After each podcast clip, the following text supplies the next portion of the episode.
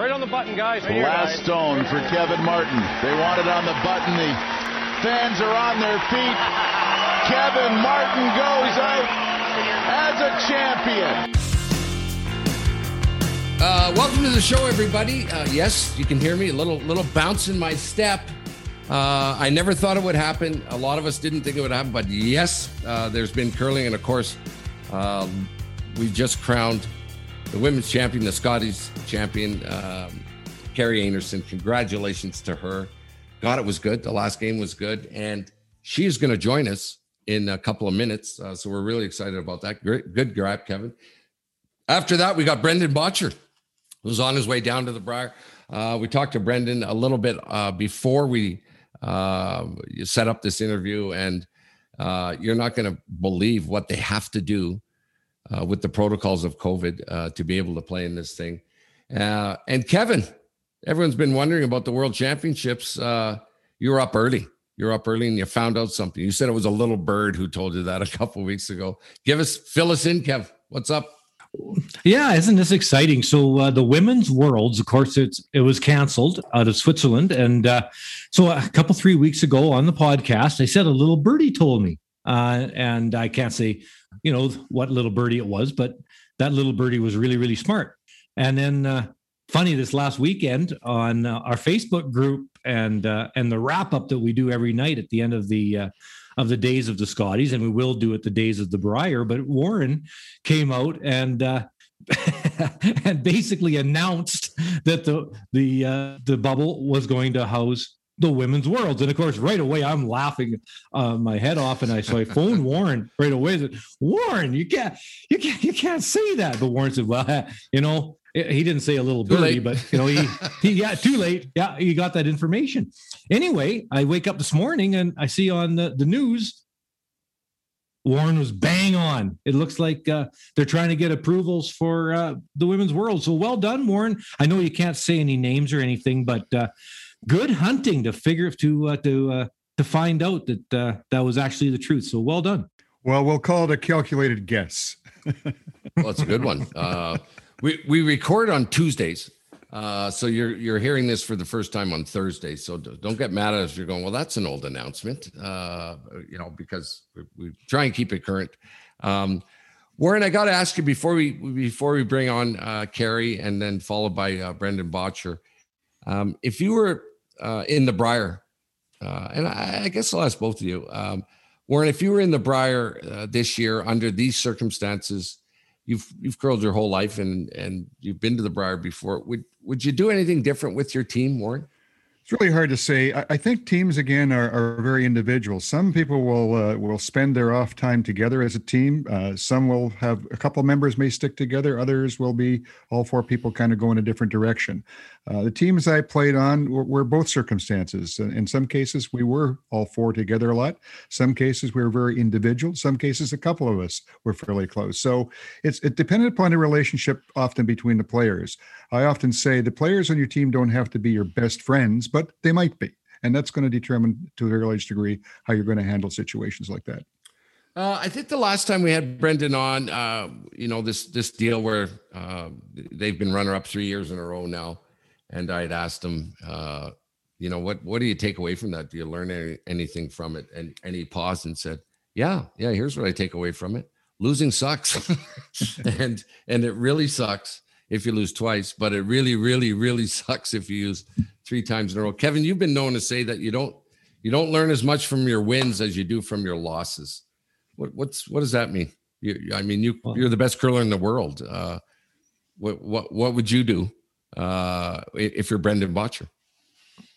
Well, I, I like uh, you know the idea of of learning from your losses. I don't think anybody in history lost as much as us, so um, it's very important. You know, it's funny, Jimmy. You look at winning, winning something big. Mm-hmm. You win, you win, you cheer, you get in the locker room, and you're yeah, yeah, yeah, and you get it done, and have a couple of cocktails, and it's all good. What did you learn? You didn't learn anything, but you won, which is great.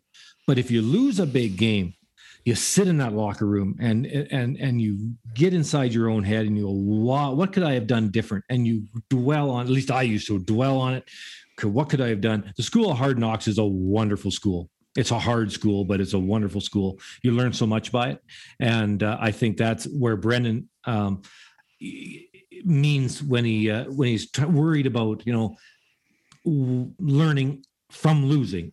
You, you learn so much from losing, and you don't learn much from winning. And I guess that's for athletes. You're going to lose a lot, even if you do win some. Right on, boys. Uh, great, great job. Uh, we're going to do a Zoomer with the Thistle Curling Club uh, this this week, uh, and of course uh, tomorrow uh, the Brier starts. so we got lots going on. If you want to do a Zoom call with us, we, this is our ninth one that that we're going to do, and they've been highly successful. People love them, um, and and if you want our your club to set that up, we we'd love to do it. get a hold of us uh, when I say us, Kevin, I, I really don't mean that. Uh, it's Warren that you're going to get a hold of. Uh, we've got an email, of course, insidecurling at gmail.com. And Hansen, how, how many how many are answering now? Uh, we figure, Kevin and I were talking, we figure up about 32 hours a day uh, to look after this stuff. But we get a ton of them, Warren, and uh, God, you've responded to so many. You, mu- you must you must run out of your, your your keypad, Warren. The buttons must be worn down with with uh, responding. Well, we got lots going on, without question. Well, listen, I'm. I'll tell you what. I haven't been this excited in a while.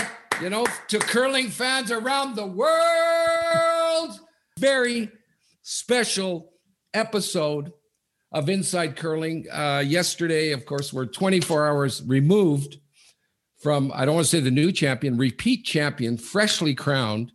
Kerri Einarson's team from Manitoba uh, third, Val Sweeting. Uh, Shannon Birchard, uh, Birchard, sorry, second, and Briane Meilleur, uh, okay, lead. Uh, and we're Kevin, gr- great job in tracking uh, Kerri down. Kerri, welcome to the show, our guest.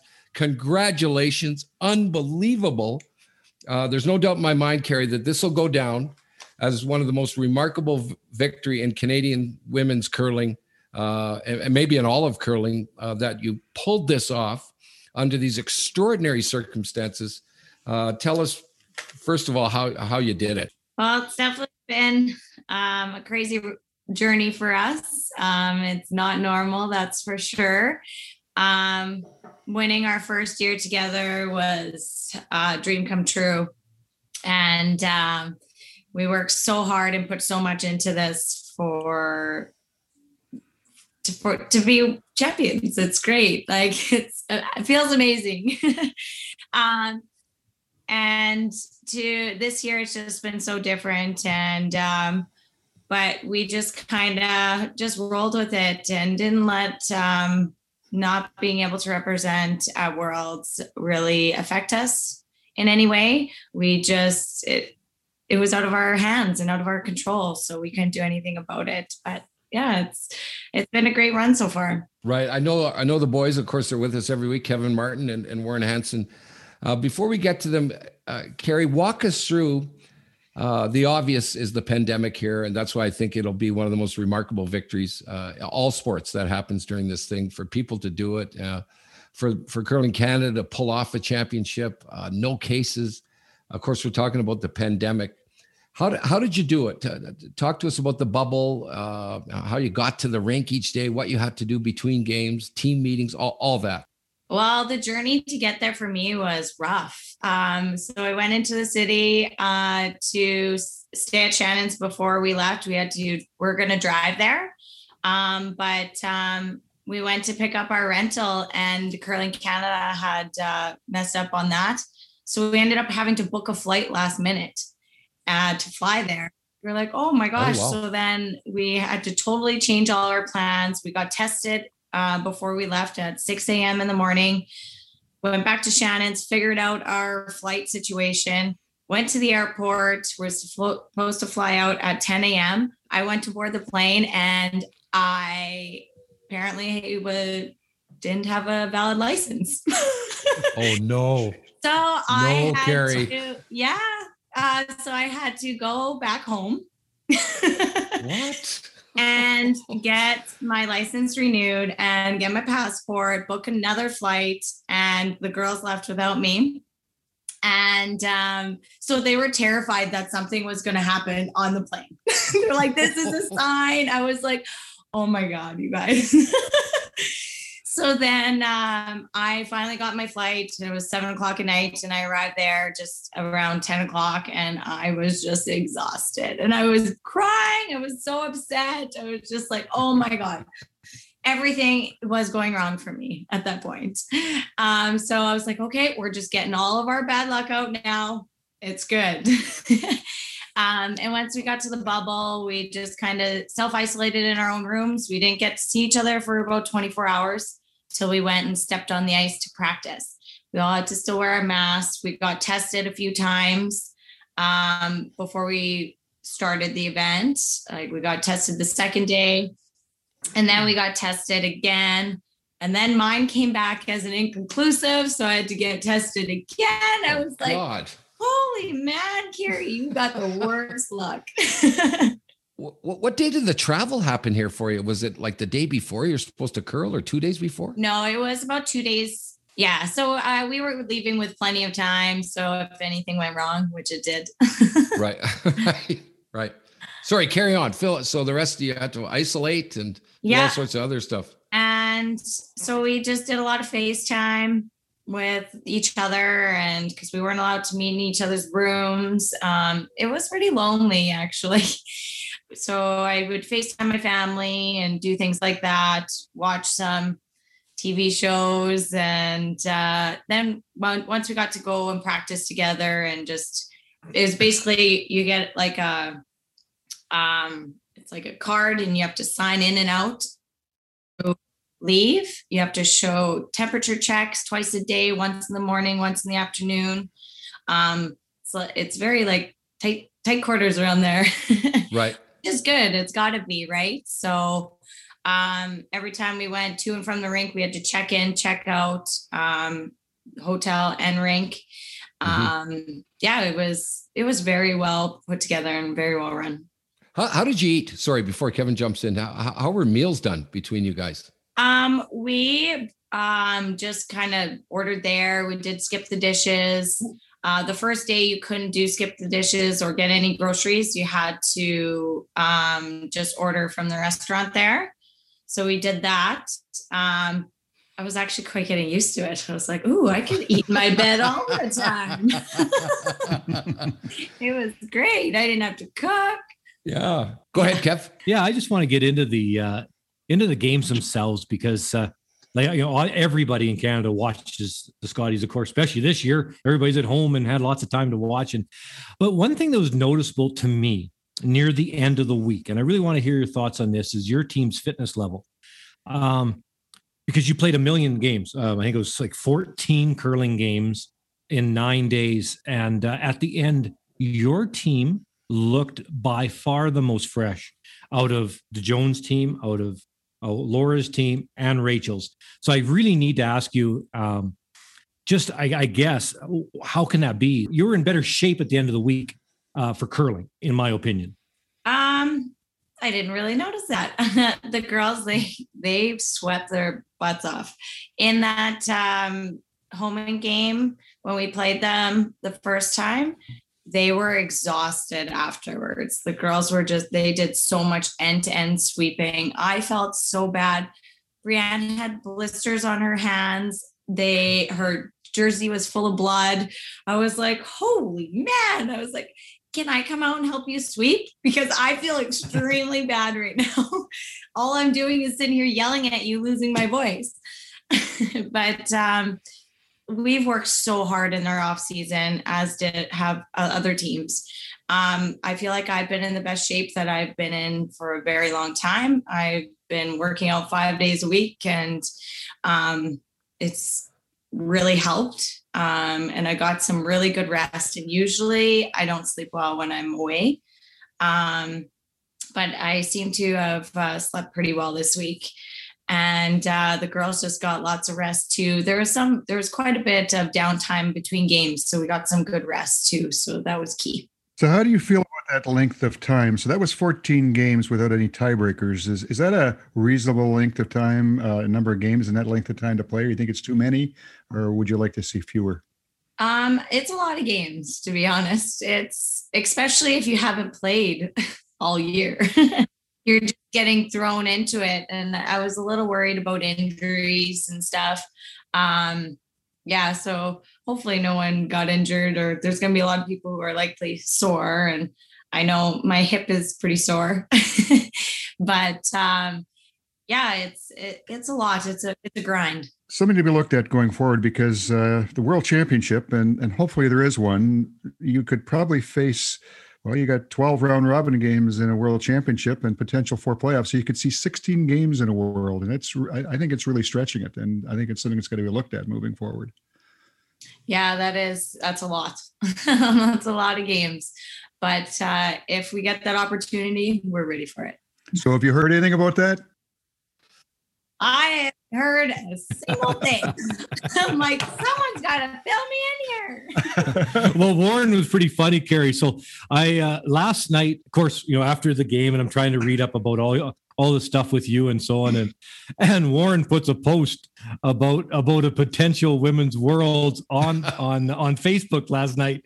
I was laughing so hard out of my chair, I had to phone Warren. It was like 10:30 at night and Warren's pretty old, so he's probably in bed by then. I'm, just, I'm, thinking, oh my goodness. But it was so funny. But you're right. You know, there's lots of talk and, and rumors and stuff. And and I agree with you. I just hope it happens. So you guys can go and uh, and play those 16 games and and play like you are right now, because that would be fantastic. I think the best thing was you said, Who told you that? I said, No one.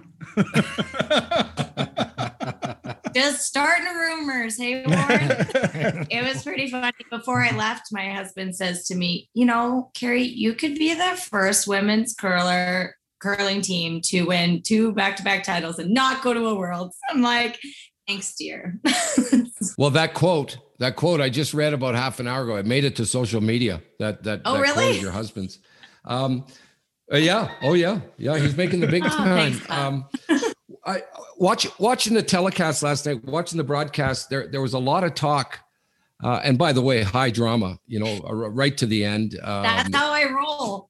yeah, man. Do you ever roll that way? Because you win in extra ends last year, or or two, however long ago that is now. Um, you're up seven four. Homan grabs one seven five, and they steal two.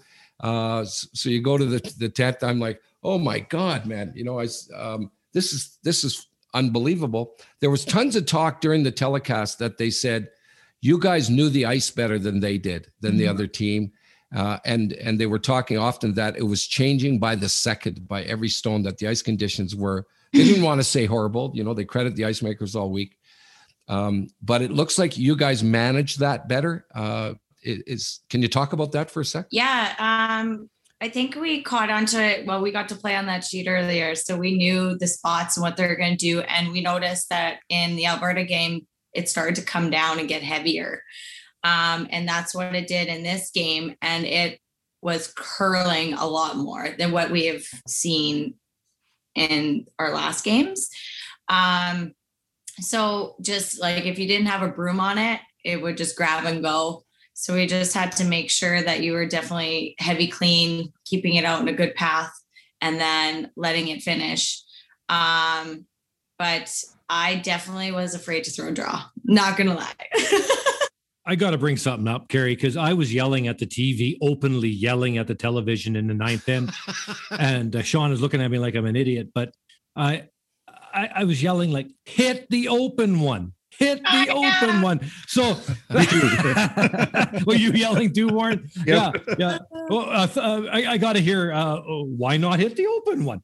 Um, that was, to be honest, that was my first gut instinct was to be open, but I was going all out. I'm like, no, I'm confident. I am gonna make this. And I was sliding out, and I was like, I am tight. I'm like, get back. And well, you are so good for TV. It made such good television by giving up the deuce and nine, and now everybody's fingernails are into their tables. So it was it, you did a wonderful thing. Let's uh, go back to the to the conditions for a bit because we're armchair quarterbacking all week, and we're watching these rocks seemingly take very quick moves. They they're acting like they're very aggressive, like sharp stones. They looked very release sensitive, were they? If you got it going at all, it just went. And if you put it back, it might sit and then go. How, how were you finding that whole thing? Um, on this ice condition, no. Uh, but like earlier in the week, it was really sensitive. If you got it back any bit, it would run for a while. So, and then towards it, we started to see more curl towards the end.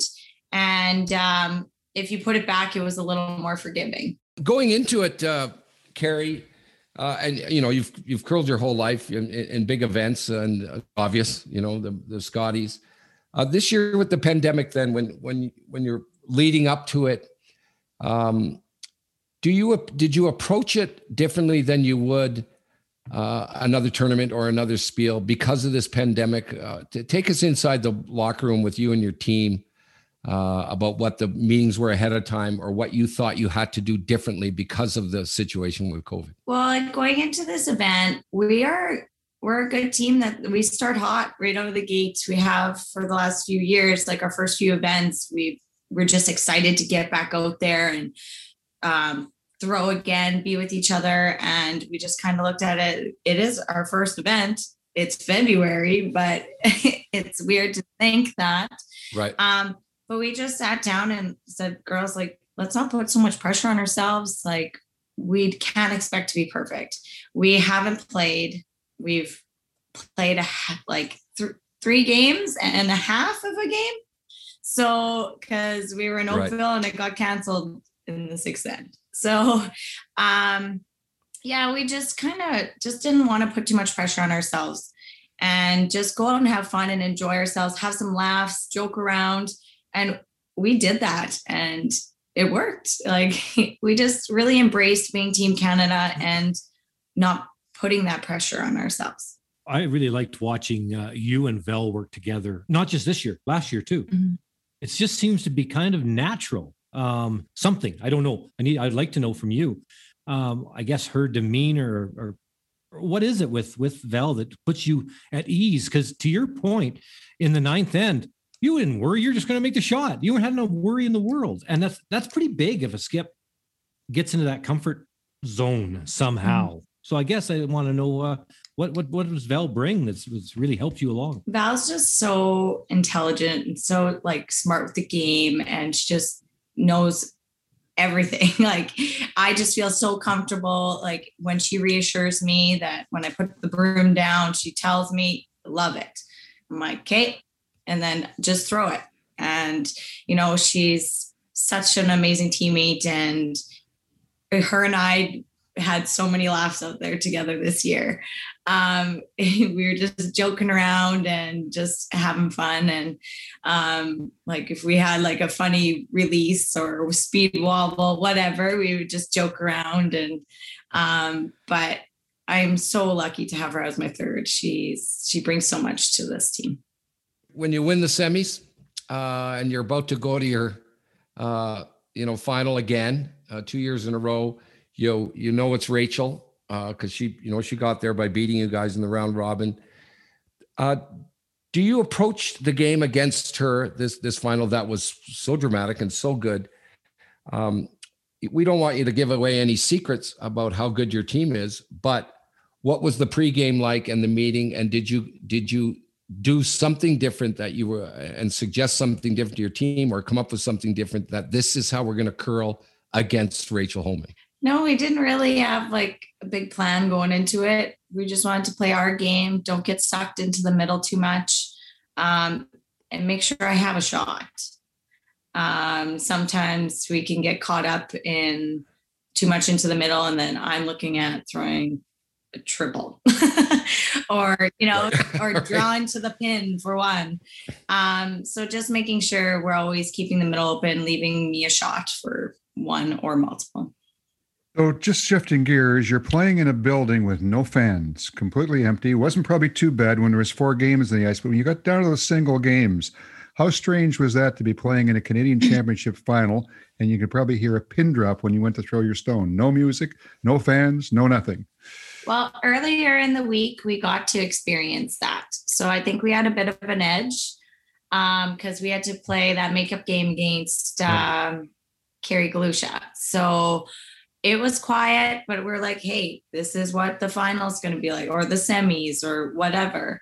And so let's really listen, like hear those sounds, or, you know, like I could hear Beck all the time talking up there. Really? Oh, wow. yeah. Um, you could hear the time clock, people having a full out conversation. like, um, then we found ourselves whispering. We're like, why are we whispering? Right. No, just be ourselves out there, just talk. And we had to be the energize energizer bunnies for ourselves, you know, like we had to pump each other up because you don't have that crowd, you don't have your family cheering for you. And that's kind of we celebrated all the small things like the hits or just like just a guard just yes great shot you know just always making sure that we are keeping our energy up and um staying sharp So there was no pregame music or any music at any point in time. It's just dead silent all the time. Why didn't they play, play music? Anybody ever say anything about doing it like that? They play music during our practices and stuff Okay, but not during the games not dur- not during the breaks. No. No. Okay. Um, there's always a great story that comes along, uh, Kerri, with each Brier, and uh, on TV we we fell in love with the skip from Quebec, uh, and and she was fabulous and and this sort of bright light, um,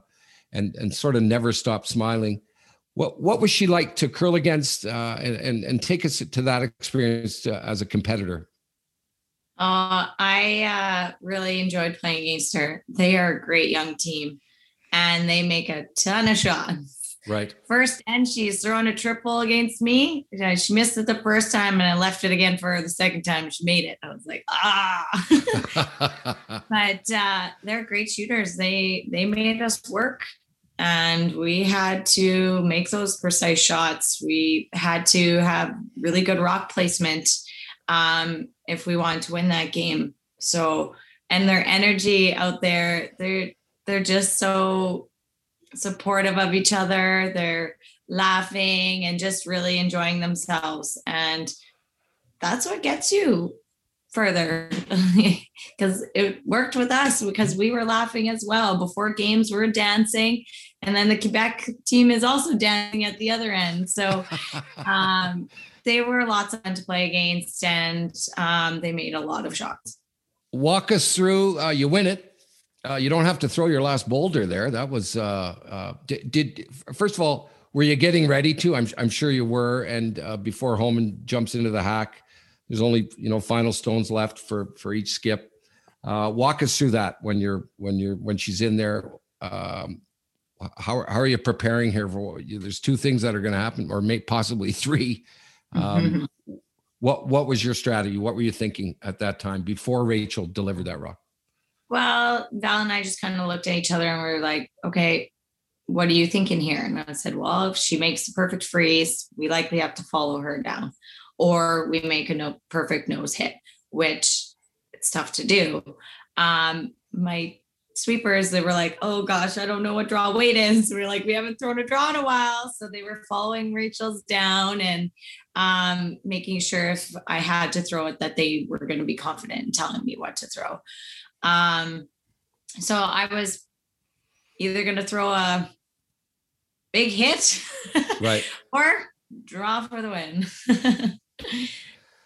Um, and then, of course, not many end that way where you don't have to throw your final stone. Uh, I, I I was watching every second of it, and there was kind of this, you know, I felt like I was right there, you know, kind of shivering because we want you've got the karma, you know, from inside curling. We had you on, right? And I'm I'm I'm cheering for you, and and then everyone's sort of sitting there. All you guys gathered around the, the 12 foot, almost watching this thing, and then it, and then it swept through.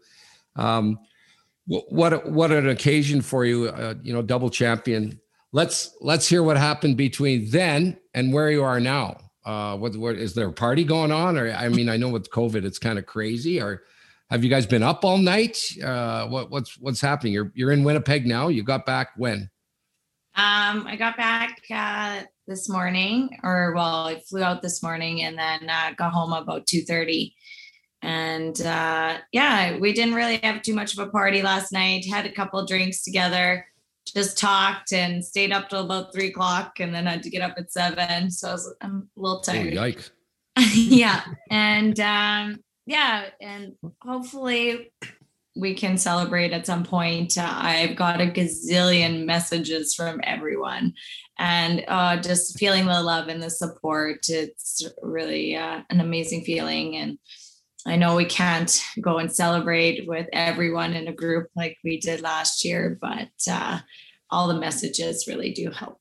Well, you deserve to be you deserve to be tired because it's a good tired. it is. so you're hoping for a world championship, and I guess this being the strange year it, that it is, might there be any chance for you to be able to throw stones in Manitoba anywhere if in fact this was to happen later in the year?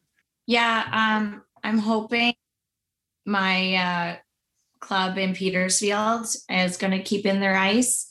I know they had said they would keep it until April, but maybe we can kind of push it a little longer.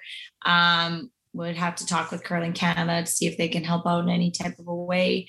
Um, they have such great ice in Petersfield, so it would be nice to kind of replicate what the slam's going to be like, or slam ice is going to be like. Yeah. Um, so yeah, it's got lots of swing and it's Dale Lott does it. So Colton's dad, and he does a wonderful job. Uh, you you made some nice comments about your finalist, uh, about the Rachel Homan team. Um, it, it's is she the toughest competitor? Uh, of course, the story of the week is uh, you know of her being eight months pregnant, and I, I couldn't believe it when I saw her. To, to be honest with you, I going, how is she going to get down in the hack? Uh, you, you know, to do this. Uh, but you were very kind about it. Uh, is, is she obviously she's a great player and and you faced her before. Give us an idea of how how tough she is to play against and and and her remarkable circumstance that she did this week. I've got so much respect for Rachel and her team. They are amazing. Um, they are great shooters and they are one of the best in the world. And um, for her being eight months pregnant. Wow, she did an amazing job. When she come flying out of that hack, I was like, oh my. Like for someone who hasn't really been able to throw, I was like, wow. Very impressed because I don't know if I would be able to do it. Um, but yeah, she's she's pretty amazing. yeah, no, no kidding. I really, I really appreciate you taking the time. I, I know how busy you are, and uh, we we just love that you came on. Yes, so thank, thank you. you very much. Oh, no problem. Thanks for having me. I enjoyed it. What's happening tonight, though? Hang on, I'm I'm trying to promote a party here. Is there something going? You have a few people in. Have, throw their masks on and let's have a cocktail tonight. I got nothing. I got nothing. You got nothing. All right. I can't even go in my hot tub. Congratulations, Kerri. Thanks a lot for doing this. Uh, you're you're a fantastic champion, and and back to back is even is even more remarkable. Well done. Thank you guys for having me. Well, boys, uh, wasn't that something, Kevin? Uh, nice, nice catch uh, to get uh, Kerri Einarson on. Of course, you're you're fresh champion uh, off the Scotties. Uh, wonderful, wonderful girl. Uh, I I love the reaction uh, from someone when you say, "How did how did that go for you? How was that?" And they're just like, "Pretty good, man." you know, winning that thing is it always gives me a little shiver. You know uh, yeah, we we and you know didn't think uh, at the time, uh, you know, when they started curling years ago, that this sort of dream would come true. And uh, boy, what a big dream she's accomplished. I thought she was great, Kevin. Yeah, really, really was, and and, and what a dream come true. Yeah, back to back champ. So uh, yeah, it was great to have her on, and I'm, I'm I was so glad to she's able to take the time, and obviously being pulled a thousand different ways right now, you know, with uh, such an accomplishment. You had mentioned, Kev, during that interview that you thought uh, near the end, uh, you know, everyone had spoken about the uncertainty of how this is going to go. Uh, you know, with no practice, uh, you know, the pandemic and and bubbling, as I as I call it now. Um, everyone who was weighing in on it on the Scotty said it, it's going to be a question of fitness. It's going to be a question of who's less tired almost and uh, and you thought visibly, Kevin, watching that, that she she looked the freshest playing in the final. Uh, the the last day, I totally thought that uh, Jennifer Jones, who uh, I think the world of, she looked tired to me in in her game, and then uh, and Laura, of course, Laura has got a, a five month old that was there with Jeff, and you know there would have been very little sleep. Of course, that's what five months olds do. And uh, so, you know, uh, for them to hang in there was great, but same thing, very, very tired and not, not their fault by any means. And then of course, Rachel did fantastic, but, but was tuckered out at the end too. So, you know, I just think that, uh, uh, Team Anderson just did it right. They were, they were, they were ready. They were ready to win again and, and they deserved it.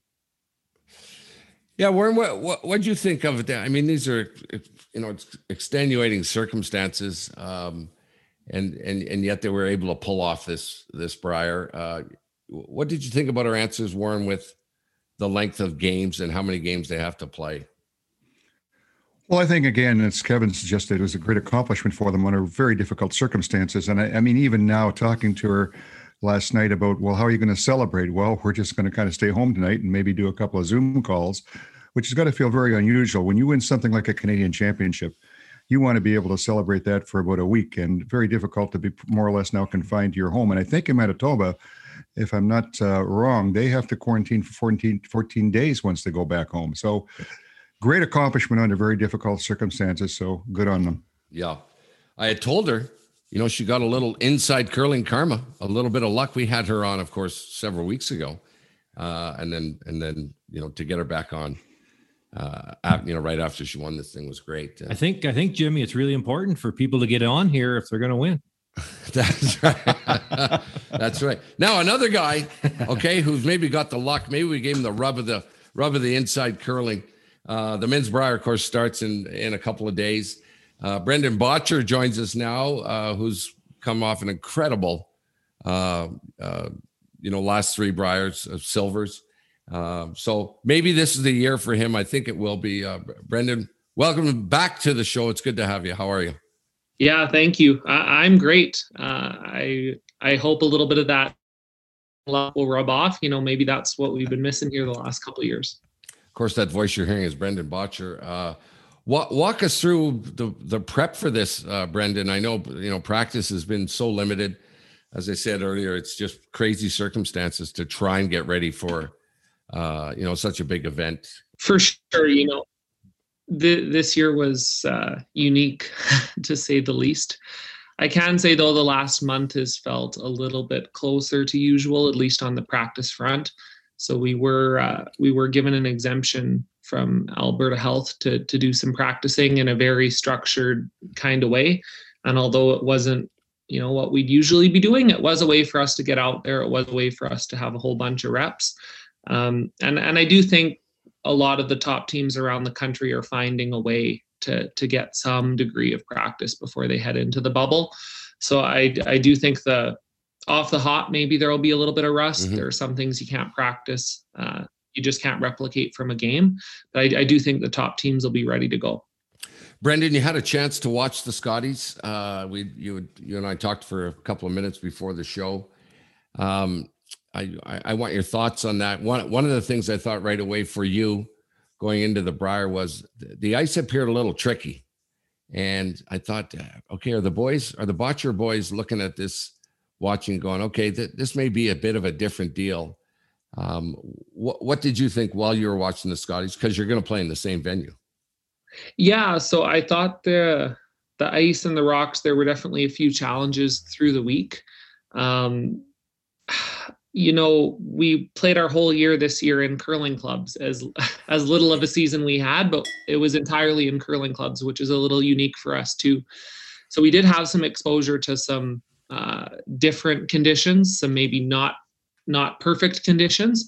Um, and you know it, you really just got to do the best with what what you've got. I thought the ice though was definitely playable uh, even in the final there. I thought the quality was quite high. There were a ton of good shots being made um, and I, I, really watched the Scotties kind of, uh, I would parrot what a lot of you guys have said. Um, off the hop, it, it seemed like there was maybe a little bit of rust, but pretty quick, you know, the teams that were going to be around on the closing weekend uh, started playing as good as they usually do, and that was nice to watch. Harry uh, seemed to think that the uh, the rocks were getting better as the week went on. She thought from the start to the finish it had improved. So now the interesting thing, will the ice technicians touch those rocks up again before the uh, the Brier? What do you think they'll do? Well, I would certainly hope so. you, you, know that that's a lot of games as it is with uh, the rocks being scratched once, and to yeah. run a full Brier and have another uh, 20 or 30 draws or however many times those rocks will get played again, they would get quite straight by the end of the Brier if they were not yep. retouched. Um, and historically, I would say they try and get even a little bit more curl for the Brier than they than they have at the Scotties. Um, so I certainly hope they're getting retouched up. It's not surprising to me at all after they're freshly sharpened. There there are some differences that wear in as the week goes on. So what Kerri said definitely makes some sense that as the week went on, maybe she felt a little more confident in the rocks because the differences were getting a little smaller. When was your last curling game? Because it's really important uh, the the the gamemanship on the ice, not just throwing the rock well and getting your sweepers, you know, warmed up so their hands don't start to bleed like uh, like Team Anderson's did during the the Scotties.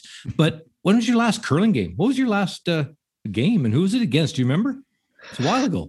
Yeah, our, our last game would have been uh, second or third week in November out in Penticton. Uh, we played a semifinal against Glenn Howard. Um, had him the whole game and let him off the hook right at the end. So it sounds like you you remember it well. It sounds like yes, I remember the last shot quite well. so then, okay, so now you're going to enter the bubble uh, on.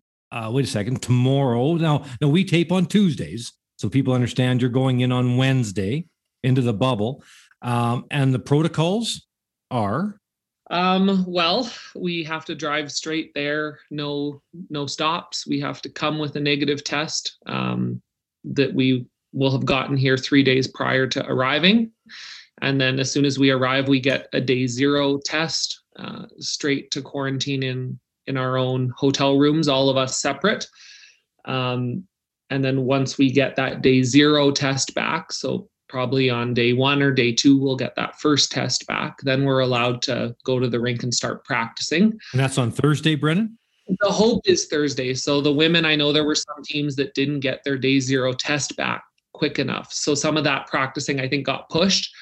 Um, but the hope is that we're practicing on Thursday. And then there's a day two test that also has to come back before we truly get to start playing we know you're gonna we know you're gonna win this thing. We know you're you know you're gonna kick everyone's ass. you're gonna zip right through to the to the worlds. Um, if if you if you do, uh, Brendan, will you end up staying down in Calgary that whole time with the team? Yeah, so as soon as the as soon as the Brier's done, I'm actually playing in the mixed doubles as well. So I'll be staying from the Briar uh, that following week to the start of the mixed doubles, and then throughout the whole mixed doubles. So at a at the minimum, I'll be there for about four weeks. And then if we were to win the Brier and I I get to stay even longer, that would be awesome.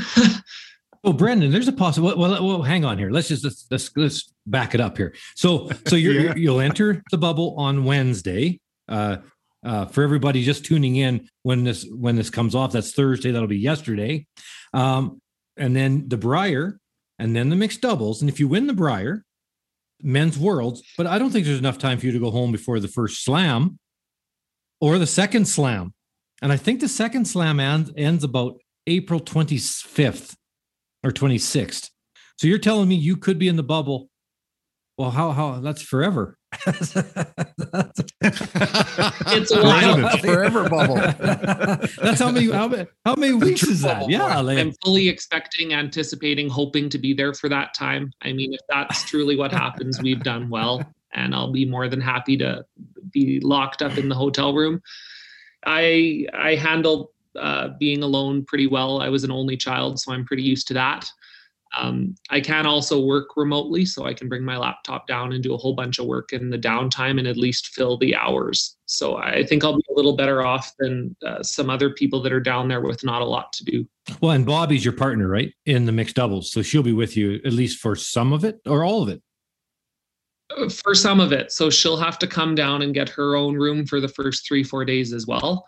And then once she gets all of her tests back negative, then we can start uh, being together. I think that's okay. that's the last I heard. But you know, everything changes so fast. So, but at least that'll help though to have have Bobby there in the middle, like you've already played the Brier, and then a bit of a all right, thank goodness, and then you know, then you can go to the slams and so on. Interesting. I, I was wondering about that. I didn't know exactly how that schedule of yours would be. So yeah, thanks for that. Wow. Brendan, you're about to play an event uh, like none other uh, in the sense there will be no crowds. Uh, and and and you know when we talked to Kerri about that, uh, she said, "Yeah, it was kind of kind of weird. You know, um, no music, no crowds. They could even it, it was so quiet. Uh, they could even hear the commentators, you know, talking about it. They could hear a cell phone go off, you know, from from somewhere. Uh, and she found it very strange. Uh, and in the end, uh, you know, she had talked about her with her team saying, "Let's let's just try and forget it." You know, uh, there, there's going to be little noises that we're going to hear, and, and, off we go. Uh, what are, what are your thoughts on that, Brenda? I, I, I can only imagine that you haven't played many high level events without a crowd. No, that's for sure. And I did find that a little unique watching the Scotties too. You know, they make an absolutely amazing shot and the crowd goes wild and, and nothing happens. and uh, that, that was a little unique. Um, it, it, just is what it is. You know, for us, we play a lot of spiels still in curling clubs. So used to having not a lot of noise there, but you still always have teams on other sheets. You've got stuff going on. There's often even people inside that you can hear when you're out on the ice. So it will be different. Um, but uh, I would say of all the things that are different this year, that's uh, uh, not as important as some of the other yeah. things. Clear, clearly, yeah. Um, what do you think of the final in the Scotties? Uh, about, I mean, it was high drama, as I said, right, right down to the. I was going to say the last rock, but it was right down to the second last rock. Um, what what did yeah. you take away from it? So I thought it was a great game, and Kerri and the girls really came to play, and you could see that off the hop. Um, I thought the first half of the game, um, they had lots of chances that they capitalized on some of them, but not all of them. And I was sitting at home feeling a little nervous for them because usually against a team like Homan, you gotta you gotta take your chances when you get them and they were they were lucky they played the second half i think even better than they played the first half and they didn't give rachel much of a chance to get back in the game um, but it was good it was good to see all the competitiveness it was good to see the emotion at the end uh, and i thought it was quite a well played curling game so it was fun to watch Let's get into some technical elements. Kevin, you were going to talk to Brendan a bit about uh, the practice issue. Do you want to get into that? And then I'll maybe talk a little bit about the tiebreaker situation. Yeah, sure, Warren. Um, yeah, all it was uh, talking to Karik, of course, about uh, the pre-game practice, and uh, he, uh, he, was just telling. Make sure I'm right too, Brendan, before uh, we go on. But I, I believe um, first practice you have to do uh, an out turn and an in turn during your first practice. So I guess my concern with that is how would you ever keen up both sides of the ice that quickly to have a, even a chance of hitting the button but then the second practice uh, has a much better chance of hitting the button, in my opinion. It seems to be quite lopsided the uh, the uh, uh, the fairness of of the draw of the button. Whereas it used to be one draw, so you you do your practice and say you guys would have the out turn, then the other team would have an in turn. That seemed really fair to me. You'd keen up one side and then have the draw of the button. The other team keens up the other side, draws the button. Great chance to to both be kind of equal at trying to get last rock. Your thoughts on on the change to uh, both directions on the first practice because it seems to me it's a huge advantage for second practice. Yeah, so I, I would agree with you, Kevin, for sure. Um, and you're 100% right as you described uh, how that's going to go. Um, they I believe the change was made in part to align with the World Curling Federation, what they do for the World Championships, what they'll probably do for the Olympics.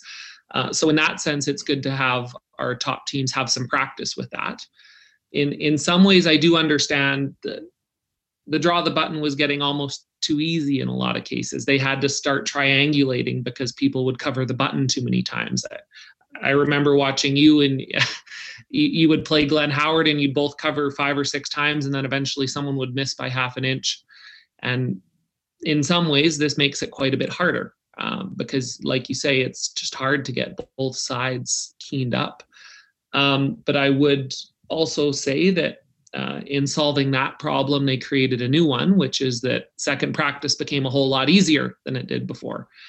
Um, and I think there's a huge advantage now to having second practice. Um, not only the other team spends their whole practice breaking in the ice for you, but you can also time both sides as you're going and really have a sense uh, of where you need to be off the hop, where the first team is spending their whole practice just trying to figure it out. Well, it seemed to me too on uh, during the Scotties, you're watching the ice get quite flat near the end of the game. Well, that's sort of well, no doubt you're you're you're using up the whole sheet in practice, not just once, but then twice, and then a 10 end game. You know, and and uh, Russ on the TSN broadcast said, "Well, we should put a button over by the wall somewhere and draw to it." Well, you know that that makes no sense. It, it, it's just kind of, guys. uh you're, you you you make a change, but but then that change is causing a bunch of other changes, and I, I think that's kind of the the big picture look that somebody needs to have a look going. It used to be pretty smart. Two rocks up, two rocks back, draw the button, triangulate. That would work. And you're not wrecking the surface. Because the most important, in, in my opinion, the most important part is that last couple of ends. Being able to draw the button and make big shots in the ninth and tenth ends to win the game. Like I isn't this isn't rocket science or anything. But the problem with what's going on now is that you flatten the surface so much it's really hard. And that was in no and that was in the scotties where the brier you've got even bigger sweepers like m- more muscle so more uh hurting the pebble so the ice is even going to get flatter I, I think. So i'm kind of worried about that a little bit going forward and i do understand your point though excuse me about it being at the worlds and the olympic games. So yes it, it's huge for you guys the canadian teams to to deal with the world and Olympic situation, but it just makes me scratch my head as well, why would they have done it? Yeah, and and I agree with you there for sure. And unfortunately, you know, in the system we had before, we threw a, a much smaller number of rocks because we were only down the one path. We were really trying to nail it, wear the path in, but also get a few good reps on the sweeping side. And now that we're playing both paths, really the only way to keen it in is to throw more rocks. So we're using the same nine minute practice, but throwing one and a half or two times as many rocks. And if you think about that by both teams, that's a few extra ends worth of curling that's happening on the ice. So by all means, it's going to break down the pebble more. And I would agree, you want your pebble to be the best at the end of the game when someone's drawing the button to win and the crowd goes wild. You, you really hate to see draw the button to win and someone throws a halfway guard. That, that's not very exciting.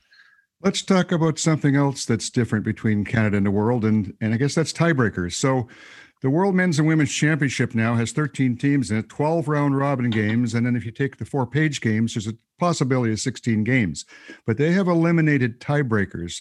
If we're into this event that you're going into right now, we talked to Kerri about this. She played 14 games. Um, had Walker or um, Jones made it to the final, they would have played 15 because they had to play that one tiebreaker.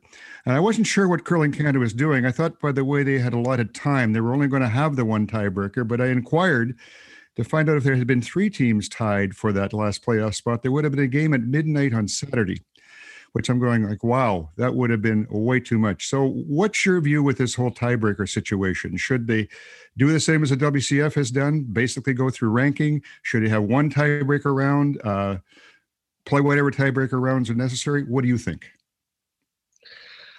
I, I think it's ridiculous to have a situation where you're playing uh, one, maybe two games a day all week. And then on playoff Sunday, you've got to play four games within about 16 hours to try and win the Scotties or the Brier. So I think that that scenario is even conceivable, is a flaw, a big flaw in the structure um, you, you want to be rewarding teams that have proper rest and preparation and doing the right things. You don't want to be uh, rewarding teams that can just go like the Energizer Bunny for a few more hours.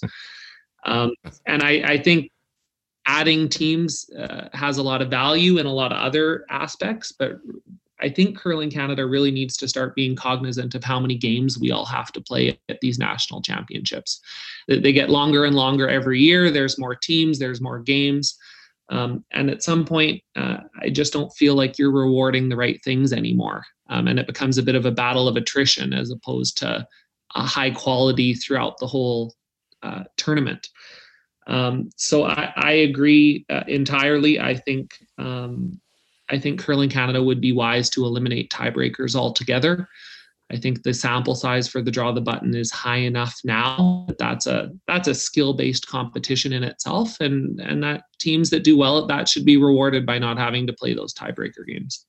Brendan, you've uh, as as we all know, and no one would know better than you. You're you've been a runner up. Uh, well, three years in a row, right? Um, at the Brier, and you're coming in this year. Of course, the the obvious is, I want to win this thing. I, I want the gold.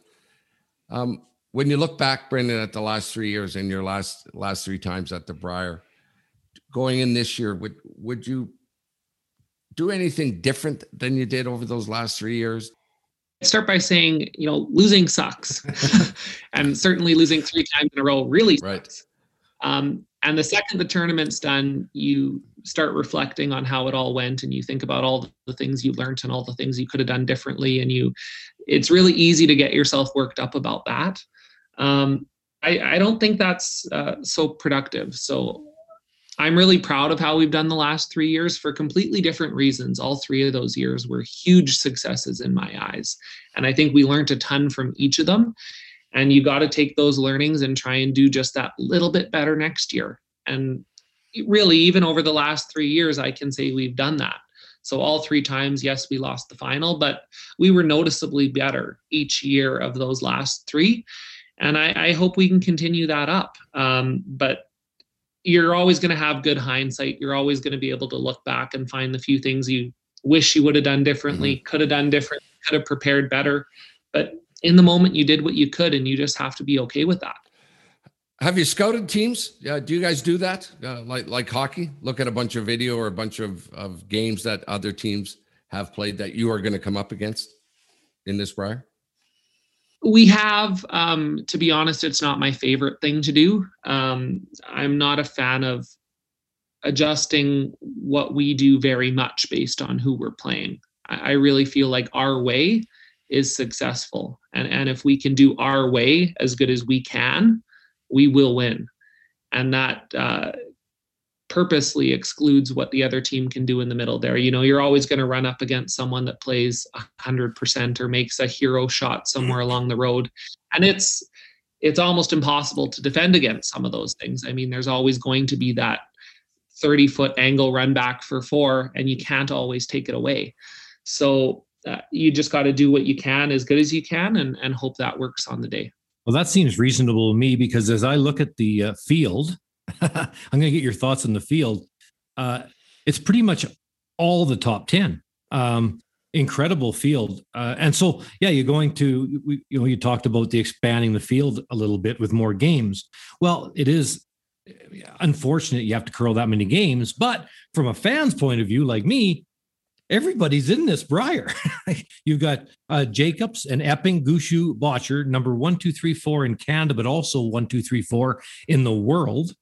And then you go to McEwen, who's number five, but number seven in the world, and and and so on. You and then Koe, Dunstone, Howard, and you name it. It's everybody. Uh, I, I think it's going to be a fantastic week. Um, again, it's just going to get real tough near the end. And to your point about scouting, uh, these guys you know pretty well. Yeah, there's really not a whole bunch of secrets out there anymore. We've uh, all the top teams play each other so much every year that there's not a whole lot of secrets that are left. I think uh, every four years, uh, everyone hides a couple secrets that they try and pull out at the trials. Uh, so I, am sure there'll be that again next December. Uh, but otherwise, I think it's uh, there's not a whole lot to be discovered of those top teams. And I, I do think that the field this year is absolutely amazing. I think the quality of the curling will be outstanding. And I really think because the field is so deep, a lot of those must win games are going to come a lot earlier in the week. They're, they're going to be games on Sunday, Monday, Tuesday that, yeah, you can lose them and you're not out of it yet. But if you lose them, are you still going to be in it on Thursday, Friday, Saturday? And I, I think for that reason, a lot of the early games are going to be even more important this year. We talk about the top teams, and of course, we know that there's a, a number of teams, about eight, that we wouldn't consider in that category. Uh, is there a dark horse in that group that you think uh, could come up and surprise and maybe give everybody something to think about this week? You know, they talked about it at the Scotties a little bit, uh, and it didn't come to fruition, I would say. But I do think they're uh, this year especially, there are teams that have had more access to curling than others. There are teams uh, maybe on the East Coast that uh, their provinces did a little bit better on the COVID risk management front. So their curling clubs were allowed to stay open. So they were able to play some spiels, maybe not against the top teams, but they were able to play.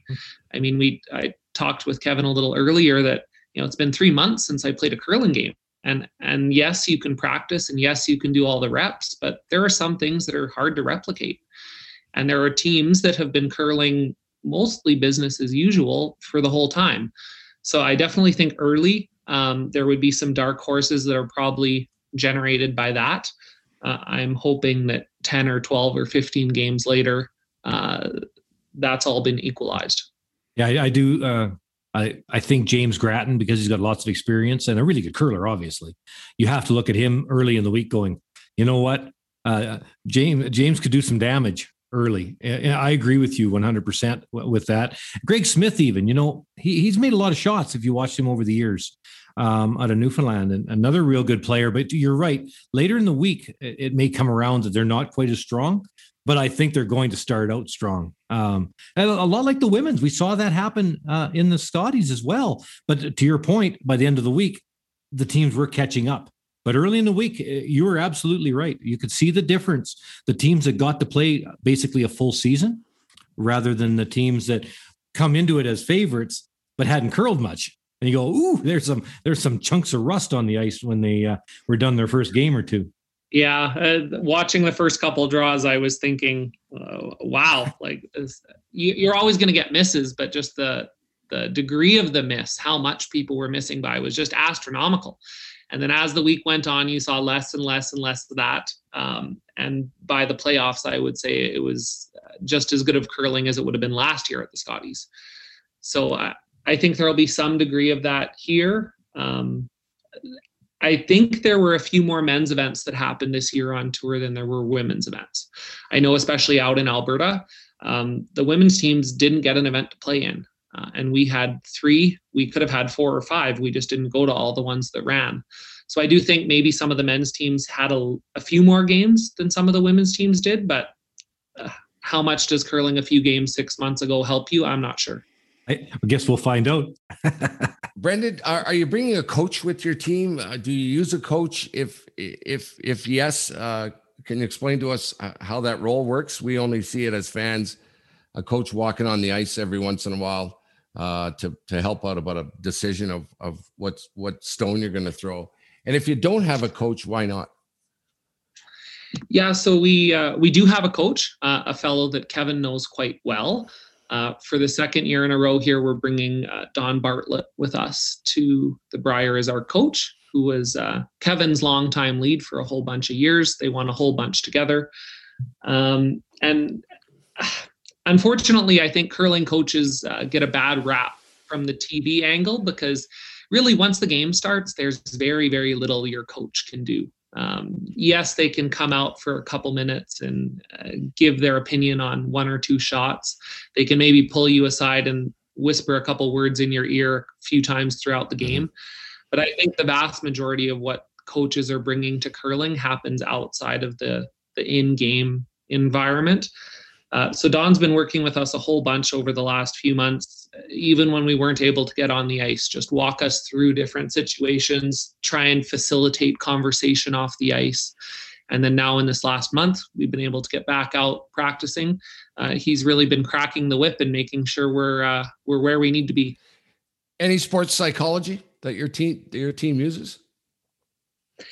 Yeah, so like a lot of other teams, we're searching for that extra couple percent somewhere. So we, we do work with someone on that front as well. Um, and I've actually had quite a positive experience this year on that front. So uh, we've had a lot of conversations that, you know, maybe I've had with Karrick or I've had with Darren or Darren's had with Karrick, but have the four of us really sat down as at a table and talked about this all together. And you you play with guys for so long, there's a whole a whole bunch of communication that's unspoken. You just know what the other guy's thinking, you know what they're feeling. And it's it's good every once in a while to check in on some of those things and really verbalize uh, where everyone's at. And you realize that you know we were almost on the same page, but uh, uh, maybe of a different book sometimes. Um, lots of athletes like yourself, good athletes like yourself, have some superstitions. Uh, Kevin, I, I, I forget how long ago it was now, Kevin, but you told us about John Morris wearing dirty socks uh, every every every draw, uh, wherever you were at that time, and uh, he I, I, think in the middle of a game, Kevin, he ran he ran back to the locker room, the dressing room, and put his socks back on. How about you guys, uh, Brendan? Any any quirky stuff that your team does uh, going going into the event or during events? Yeah, I can't say personally I have a whole bunch of quirks that way. Um, I would say I'm more superstitious in my day to day life than I am in my curling life. In curling, I've really tried to trick myself that it comes down to preparation, it comes down to working hard, it comes down to practice. And uh, to be successful really doesn't rely a whole bunch on superstition. Um, so I'm sure some of my guys have some unique things that they do, but I can't really uh, pin uh, something personally that I have that would be a superstition. Uh, but what I, I just wanted to f- go go back about the bubble because uh, I we'd asked Kerri about this as well. Uh, you had mentioned for the first three days uh, when, when you're in Calgary, or, I gather you're strict strictly alone by yourself for those three days. What are you What are you going to do about getting together off the ice with your team? What's allowed? Can you can you get together for meals? Can you all gather in one of the guys' rooms as long as it's you, you just stay within the four or five guys, including your coach? How, how's that going to work? Well, I think the rules might have changed for the girls a couple times while they were down there. So uh, I don't want to be pinned down to something and then get a whole bunch of kickback when what I'm saying right now isn't 100% accurate. Um, I know that we're allowed to go to the rink to watch other games. Mm-hmm. So uh, uh, by all means, they I'm sure we'll have to be socially distant. We'll have to wear masks, but I do think the six of us can go to the rink and watch a draw that we're not playing in. Uh, I do think we can go back to the hotel and have a team meeting in someone's room, again, where we're all distant and masked and all of those mm-hmm. things. I don't believe they're allowing you to have meals as a team together because that would be a moment where you're all maskless. Right. Um, but again, I I would hate to say something and then uh, have a whole bunch of people point out that I'm wrong. So I was just going to say I'm looking forward to getting down there and hearing what the rules are and just going with the flow. Brendan, uh, we want to wish you a lot of luck. Uh, you know, we're we're Alberta based here. Kevin and I, we're on the west, uh, we're on the west coast, and uh, we'll be pulling for you. My hope for you is that we have you back on uh, two shows from now because it'll be because you won the thing. Although we'd have you on anytime you want, Brendan. So best of luck with uh, you and your team. And uh, boy, they're they're they're crazy circumstances. Uh, and we really hope everything works out for you and that you win the Brier. Uh, all the best, Brendan. Thanks a lot for coming on. Uh, good luck. Yeah, thanks, guys. Thanks, Brandon. Hey, thanks a lot, Brendan. Uh, Kevin, you uh, obviously you're cheering for this team. By the way, if you didn't know, your son Karrick is is is on Bottcher's team. Uh, what do you think of Brendan? Think what did you think of his take? I'd like you know when he said, "I'll tell you what I take away, Jimmy, from the last three years that I curled because they won silver." losing sucks. losing losing really sucks. But it really, really sucks when you when you when you haven't won three years in a row and you got that close. Well, you know what? I think he's right. Um, you know, eh, very positive attitude, but losing does suck. But I'll tell you what, in in, in life, I think you you never learn when you win. You win a game and then you get off and you're cheering and you rah rah rah, but there's no reflection back about winning. But when you lose, you can look at the game and and that's how you that's how you learn is by losing right. and you get better by by losing and uh, those losses can can really pull vault you to winning and um, so the attitude is, is, fantastic i think brendan really sees the world fairly clearly i think you're the best curler in the world kevin uh, we're named that explain that then when when you when you did lose uh, how do you handle it? What what would happen immediately after the game, Kevin? And how would you break it down? And what did you do with your team after a loss? Yeah, I don't know about so much doing it with the team, but I, I, don't think anybody lost more than me in in the history of curling. I think we lost certainly lost the most big games uh, definitely. Um, but luckily, we we're in a lot of big games, and uh, I think it's really important that you you take those losses and, and think about what you could have done to be better. The School of Hard Knocks is a wonderful school. It's mean, you know, you, it, it's a hard uh, school, but you but you learn so much, and uh, so you battle, and sometimes you win, sometimes you lose. When you're playing against the best people in the world, if you can manage to win half the time in the big mm-hmm. finals, mm-hmm. you've done right. really, really well. And that's the way I always looked at it. Uh, same as Brennan, I always looked at the work ethic. I, I always worked harder than anybody else. I don't think anybody would argue that in the history in the in the history of the game. And uh, with that effort, you win your fair share.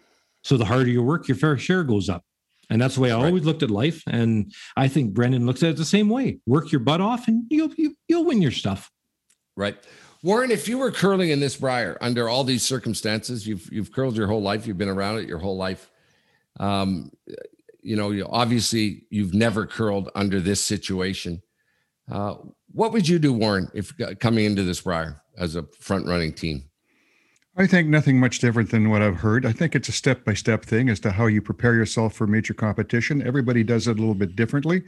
Some people are going to be very serious, analyze everything, and try to take the approach that's step by step. Other people will be more sort of re- relaxed about it and, and, and wish to take a, in some cases, even almost a jovial attitude about, about what they're doing because it's how they deal with the pressure. That's how they deal with their preparation. So it's very individual. I was a serious athlete, uh, not just in curling, football, as to how I prepared was very systematic and very serious. But not everybody mm-hmm. does it the same way. Right on, boys. Well, uh, what a great show. Uh, by the way, this week we are doing a Zoom call. Uh, Thistle Curling Club, Warren, is that That's what you set up with us? You got it. Yeah, so we're going to do that this week. This will be our ninth Zoom call. Uh, each show we invite you and your club uh, if you want to do a Zoomer, we'd we'd love to do it with you, and uh, people get a lot out of it. So uh, get a hold of us. You can email us insidecurling at gmail.com. Uh, Warren, you've just been exceptional. Brendan, uh, we heard him in his interview saying, okay, speaking of gold medals, uh, Hansen gets it for uh, putting up posts on our on our Facebook page. Uh, we have fun. I'm into it now, Warren. Okay, I'm reading your stuff. And I said, Warren's not going to believe I'm reading it, so I'm starting to respond on the on the Facebook page, but it's it's growing exponentially.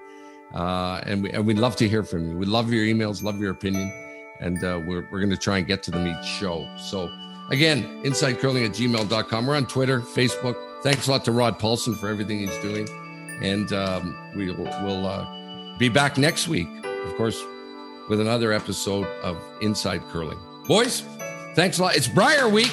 Here we go. Okay, starting tomorrow. We'll be watching every minute of it, Jimmy, for sure. We'll be tuned in. anyway, boys, stay safe. It's going to be interesting. Incredible that they pulled it off, and uh, hopefully, hopefully, no cases happen. I, you know, Kevin, I just I, I keep watching it. Uh, the skies with bated breath, going, God, I hope we don't get this announcement saying, uh, "Sorry, folks, there's no curling." One of the curlers had uh, a positive test for COVID. So let's keep our fingers crossed, Kevin and Warren. You bet. Let's keep it crossed, but it's, it's looking great so far. Thanks a lot, everybody. We'll talk to you next week on Inside Curling.